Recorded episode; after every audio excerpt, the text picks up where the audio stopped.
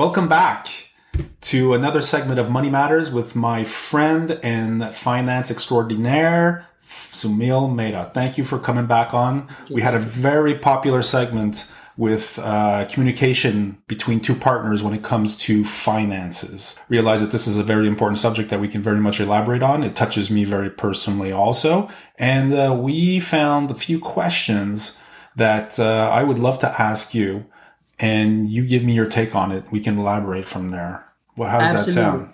Absolutely, Rod. Uh, let's dive right in. All right.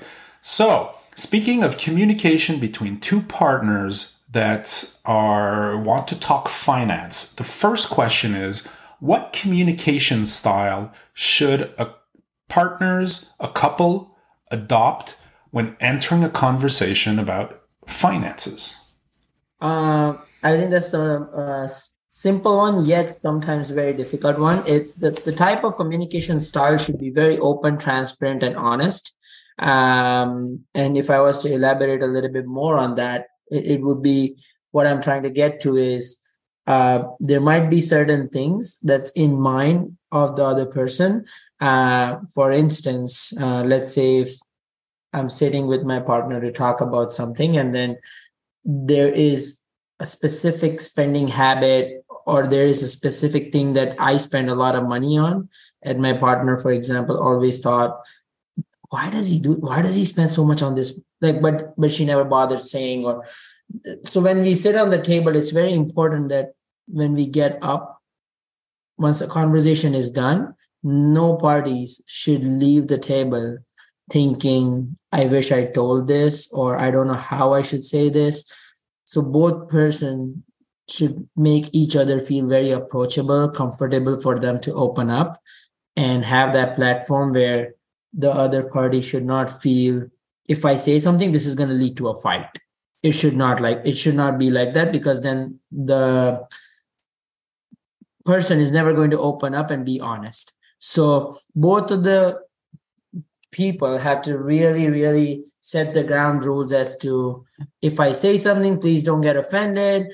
Um, I don't want anything to lead to a fight. I this we are both doing it only for a better uh, future and not to avoid conflicts later on. So please don't get offended, things like that. So then, if it's again, I know in the first episode we talked about this as well. When it comes from the place of love, and you tell the other person that this I'm saying because I don't want any conflict, then it it makes the other person trust them more, and then they're able to open up and on. So I think uh, short answer to the question would be be very open, honest, and transparent in a way that when you leave the table, you said everything that you wanted to say without being afraid of anything. I 100% agree with what you said. And I really liked what you said about when it comes from a place of love. Speaking from experience, often when I sat in a conversation when it concerned finances, it didn't come from a place of love. It came from a place of, I've got to defend got to defend my stuff, got to justify why I want to put money on this or on that, or I want to spend on this thing and not that thing. And already I had a barrier put up going into that conversation. So my communication style was very much on the defensive. Yes. Wanting to defend what's mine mm. and not yours but I want a bit of yours also. So you have to put some in. So it's like there's no give give. There's no 50 50. It's very eh, it's very one sided and it certainly does not help in the long term. At first, you get away with it because you're kind of like getting to know each other. Yeah. But when you're in deep, five, six, ten years into a marriage or uh, a relationship and you're having these conversations, you, you can really like play on the other person's weaknesses, on their personality, because you know them now. So if you're going to get into some financial discussions, it can go both ways and can go on some very slippery terrain. Absolutely. So I really think it's very important. You've said it so well transparency, honesty, and coming from a place of love and being very open because at the end of the day is it more important that your you know your your couple your your partnership your love partnership works? Or is it more important to keep finances and to fight or struggle about that? Absolutely. and then you know just end up lying and not saying everything and then end up having some surprises because someone didn't you know follow whatever they said they would do and et cetera et cetera so i love what you said about coming from a place of love. Anything else that you want to add on that that i might have uh, Uh, no, I think I think you you put it in a nutshell pretty well. all right. It's awesome Soumil. another question that we have how should couples separate their finances? Should it be with different accounts? One joint account? One person managing all of it?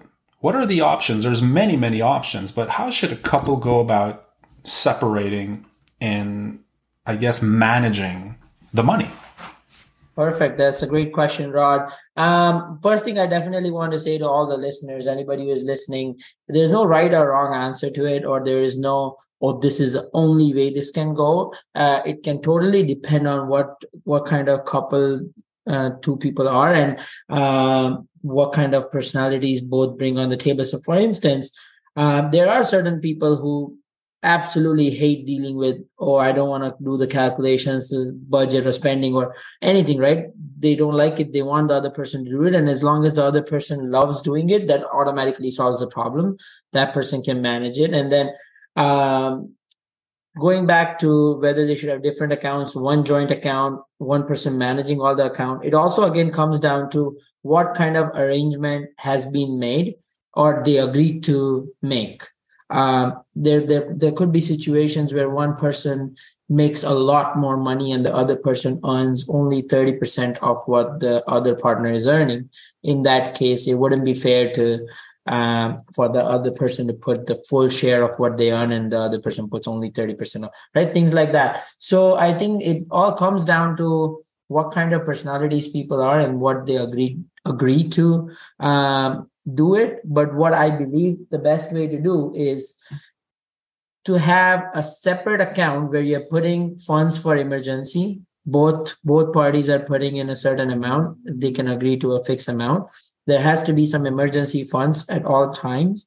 So that is for their emergency. Both of them if they one of them ever gets into some kind of issues health uh, or anything else financial that is emergency funds for a rainy day and uh, other things can be their goals. So if both of them have decided that you know we both should go on a very long vacation this is like europe is our dream vacation or whatever right?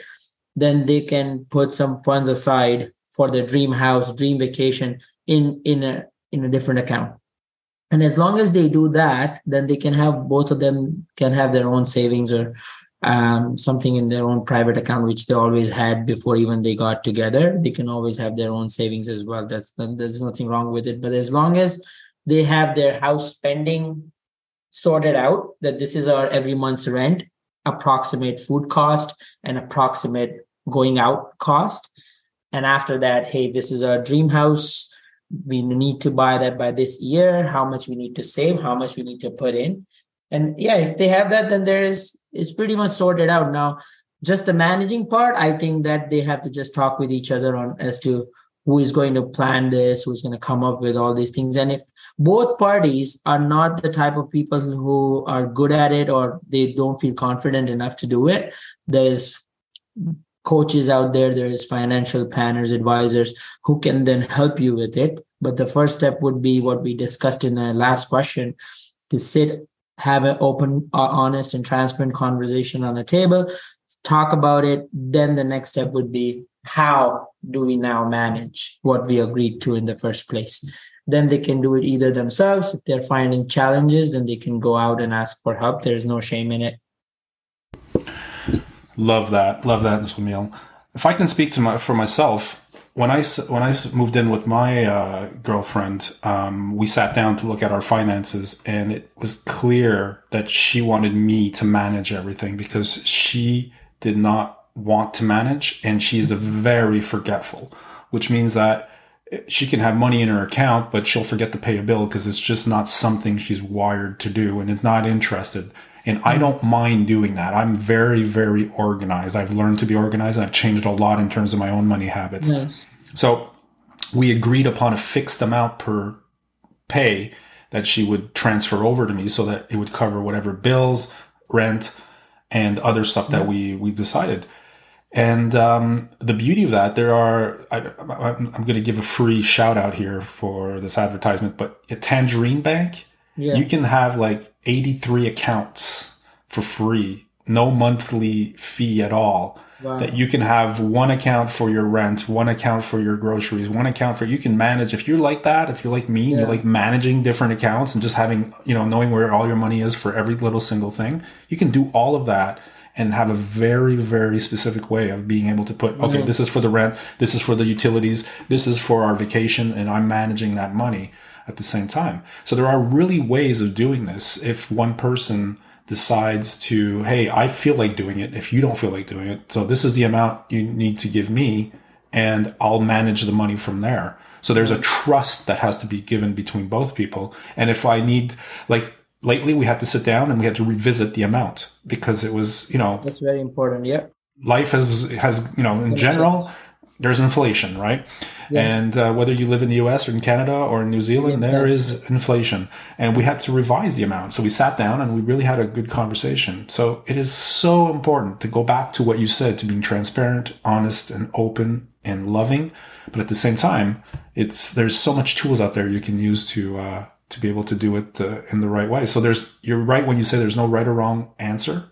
Yeah. But that's my way of doing it. How about you? Do you have the same type of uh, um, do you have the same type of uh, vision for your how you manage, or do you both are very like um, I guess you know very organized and you like having each of your stuff separated? No, I think in our case, it's it's pretty much like both of us like doing it, uh, just because both of us come from banking background, and um, um, from beginning she has done it too. I've done it, so it's it makes it a little bit easier because both of us can. It, it's good to come to a common ground quickly because the end goal is to save, to invest, and do something. So it, it becomes a little bit easier. But yes, we do something sort of similar where we have a separate account to do this, separate account to do this, that kind of thing, which I mentioned, emergency funds or dream house or something. Um, it's important to have that just because otherwise all the money is going to be spent very easily. And one day you'll realize, oh my gosh, it's been 10 years, both of us are working full time. How come there is no money left 11th year in our accounts? Because everything is just going and there is no, no like, and it's not like we live very stingy like not spending a single penny here. And it's not like that of course but um, it's important to have some sort of idea where your money is going is, and not wake up one day 10 years oh my gosh where did all the money go? It shouldn't be like that. I'm off topic here for a second but the, does uh, two bankers that are married talk about money a lot uh, it's it's honestly not even if I was not a banker before I even joined the bank, I talked about money a lot. So I think um, it just comes that both of us pretty much have been in that background from beginning, even if we didn't work in our culture too in India, especially in the state I'm from. It it's always like that thing is wired in our brain from beginning. So um, yeah it, it's not it's an it's not like oh in our household we have to set up new foundation or lay something completely new because it's always been and that was actually one of one of the thing i always looked for in a partner was that as well that that person should that person should be um, good with money or at least be open to talk about money when when needed and not someone who's just a crazy spender not knowing what they're earning what they're spending so that was one of the things i always looked for as well Hmm. Yeah. We should have a new segment, Soumil. Love advice for bankers with Soumil Mehta. That would be a, like our third segment, a second segment. That would be great. I think all of your time will be spent on this podcast, just giving money advice and giving love advice. Oh, okay, one last question. We have time for one last question, Soumil, yes. for this segment. What if tension arises during this financial conversation between partners? What trick do you recommend you, people can use to calm down. Take a break, a joke, step away for 24 hours, stop talking.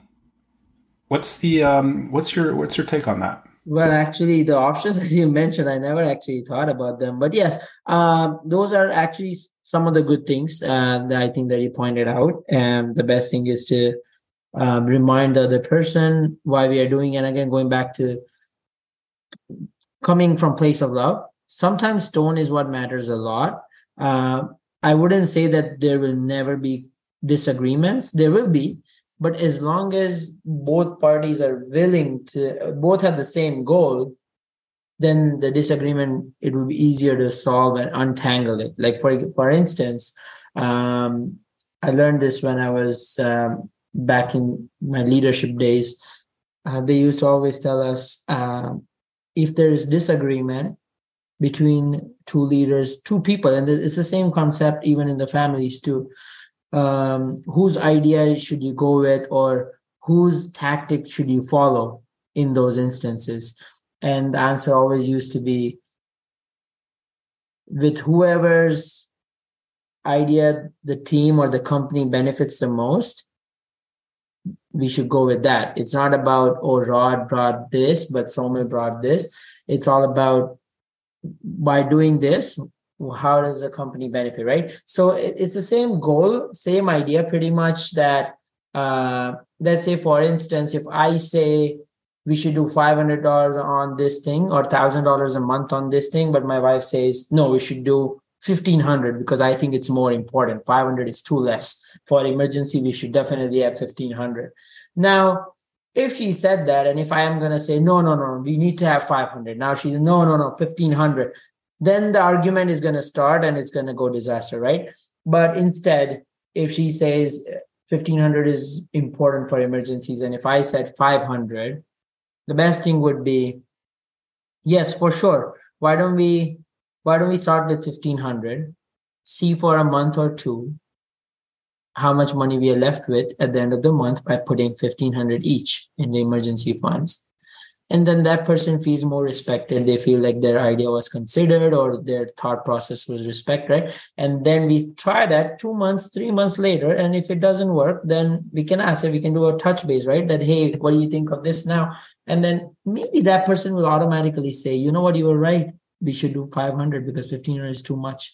But just arguing right there and then and saying no no no we need to do 1500 because i want to be i'm the one who is right it, it then that person's going to think it's not coming from place of love but it's coming from place of i'm right defend like you said they're going to take their guards out and they're going to defend themselves they're going to say no it's human nature when like no no no this is right like automatically in that heat of moment you're going to then start arguing about it.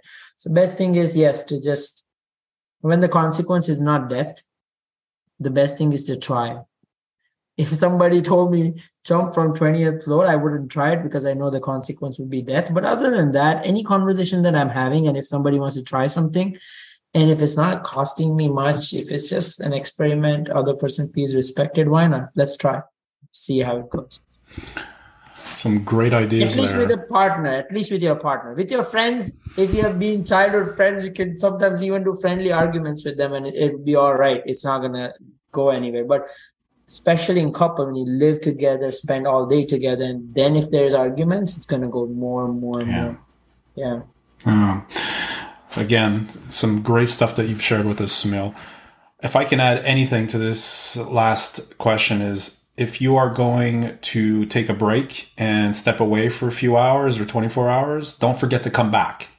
Yes. Because this is what I used to do very when I was very immature with my the way I would deal with money problems and money conversations rather with my partner would be I was looking forward to breaking it up. So stopping the conversation and not having it again.